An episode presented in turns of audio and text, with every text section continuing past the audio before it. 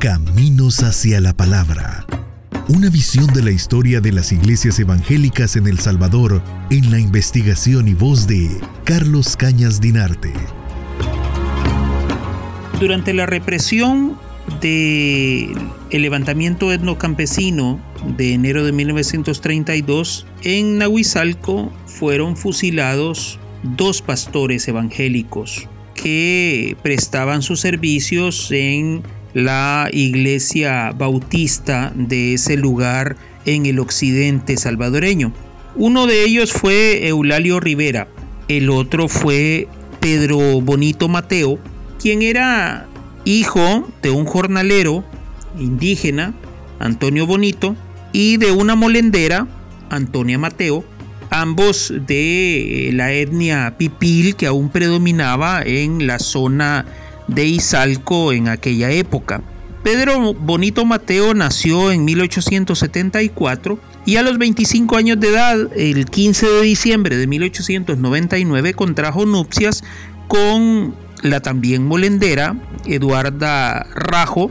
quien entonces tenía 26 años de edad. Eh, ambos eh, a inicios del siglo XX fueron parte de las primeras personas que en la zona de Izalco, Nahuizalco y zonas circundantes eh, ingresaron a la iglesia bautista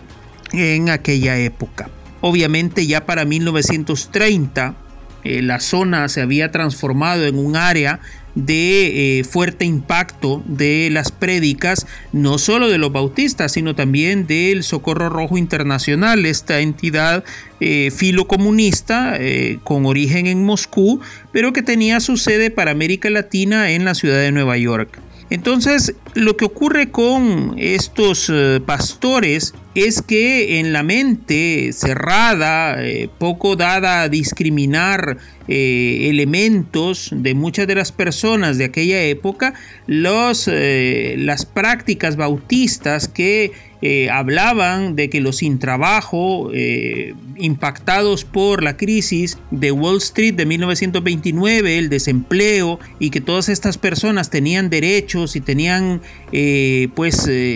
obligaciones para con ellas de parte del Estado, obviamente todo eso le sonaba comunismo, ¿verdad? Le sonaba socialismo y por tanto durante la represión del levantamiento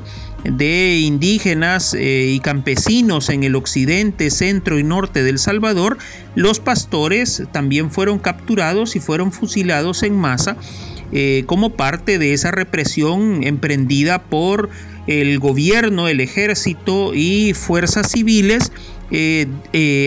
dentro de esa espiral de violencia para tratar de contener y combatir la ola roja, como le denominaban en aquella época, a estas expresiones que se habían dado en enero de 1932. El pastor Pedro Bonito Mateo y su esposa Eduarda Rajo fueron eh, parte de esos fusilados que luego fueron depositados en fosas comunes que eh, en la actualidad forman parte del patrimonio cultural intangible y de espacios de memoria y de recordación en la zona occidental del Salvador.